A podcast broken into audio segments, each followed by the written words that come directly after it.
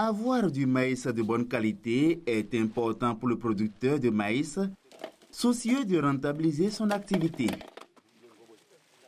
Au-delà du respect des bonnes pratiques pour récolter le maïs, la qualité du maïs dépend également d'une série d'opérations à accomplir après la récolte, comme le grainage,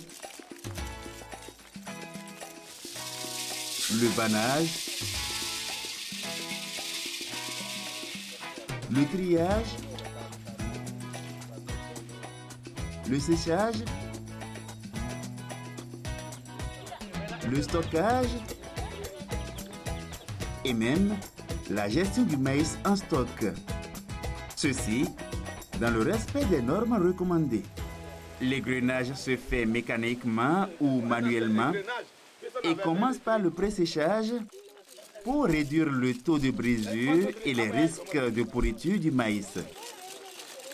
Débarrasser le maïs égrené de la poussière et des impuretés en le vanant sur une bâche et en le triant.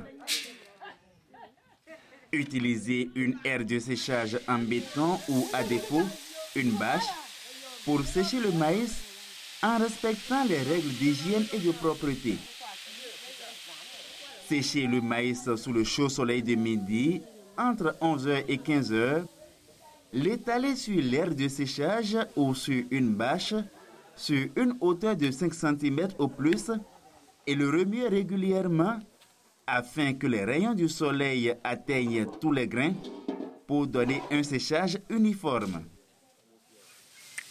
Avant de ramasser et de stocker le maïs, Mesurez le taux d'humidité en vérifiant le son émis par les grains.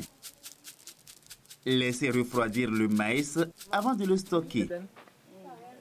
En respectant ces principes, nous obtiendrons un maïs bien égrené, bien trié et bien séché, et il se conservera longtemps, ce qui donnera de la valeur à notre maïs.